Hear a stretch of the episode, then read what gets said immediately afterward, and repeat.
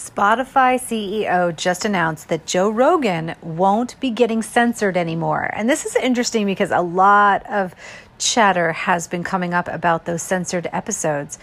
They said we have a lot of really well paid rappers on Spotify too, and we don't dictate to them what they're putting into their music, which is really good to know, right? Because a lot of times when we're thinking about posting an artist, on radio, there has to be a radio ready version usually, right? But on Spotify, it's not a go like that. I mean, you can pretty much post anything you want. 50, no, wait, 80,000 tracks a day are now posting to Spotify. I mean, we thought it was a lot when 40,000 were posting. There's 80,000 now within the same year. It's crazy numbers. All right, coming up with this story, Jacqueline Jax with the Daily Jax here on AVA Live Radio. Thanks for tuning in, guys. Yeah, let's get to it.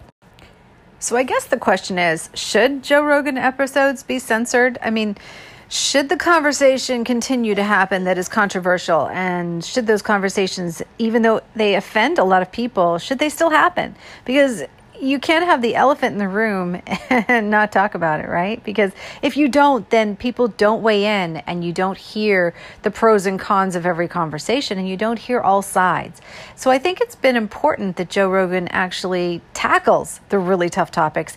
Even if we don't like what he has to say, it's still open for discussion. And that's been one of the things that I think has has really been the seed of growth for his podcast. You know, it is a male dominated listenership, but I think it's because he is so opinionated and certainly controversial. But Spotify CEO Daniel Ek revealed that his company is no longer going to interfere with its most important podcaster. And I have to say, I'm kind of glad they did. The CEO recently discussed how podcasting has changed the music streaming company in a podcast interview with Axios. At one point, they asked if they thought the company should have any editorial responsibility for podcasts like the Joe Rogan experience. Spotify has deleted a number of Joe Rogan podcasts that were deemed objectionable and they were about a lot of topics that are very hot topics.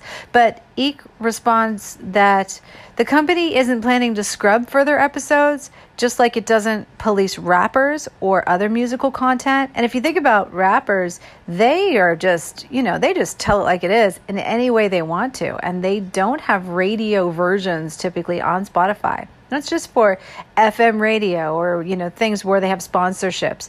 We have a lot of really well paid rappers, he said, on Spotify too, and they make tens of millions of dollars, if not more, each year for Spotify. And we don't dictate to them what they're going to put in their songs. So why should we dictate that to Joe Rogan? And I and I kind of have to agree. I mean, shouldn't they have worked that out before they signed the contract, not ap- not after they uploaded all those episodes and then removed 42 of them because they were causing a stir? I mean, a stir is actually a good thing in the podcast industry. So stick with it and don't worry about the lawsuits because you know what? At the end of the day, these conversations really do mean, need to happen.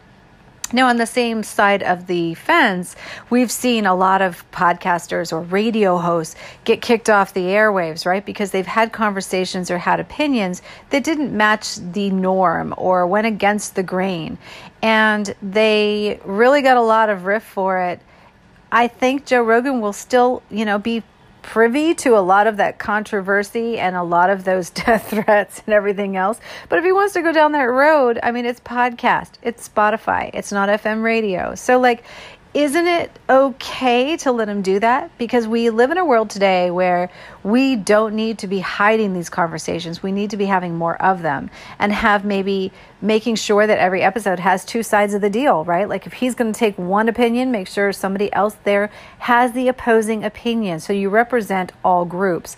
And as mad as people might get at the conversations, those conversations still need to happen, in my opinion. That's just my take on it. But I want to know from you is Joe Rogan being censored a bad thing or a good thing? What have you seen? Do you like Joe Rogan episodes? If so, why? And I want to know from you what should be censored in the world of podcasting, if anything at all, and why or why not. I'll be sure to include you guys in the next episode if you do answer my questions. This is Jacqueline Jax for the Daily Jax on AVA Live Radio. Have a great one.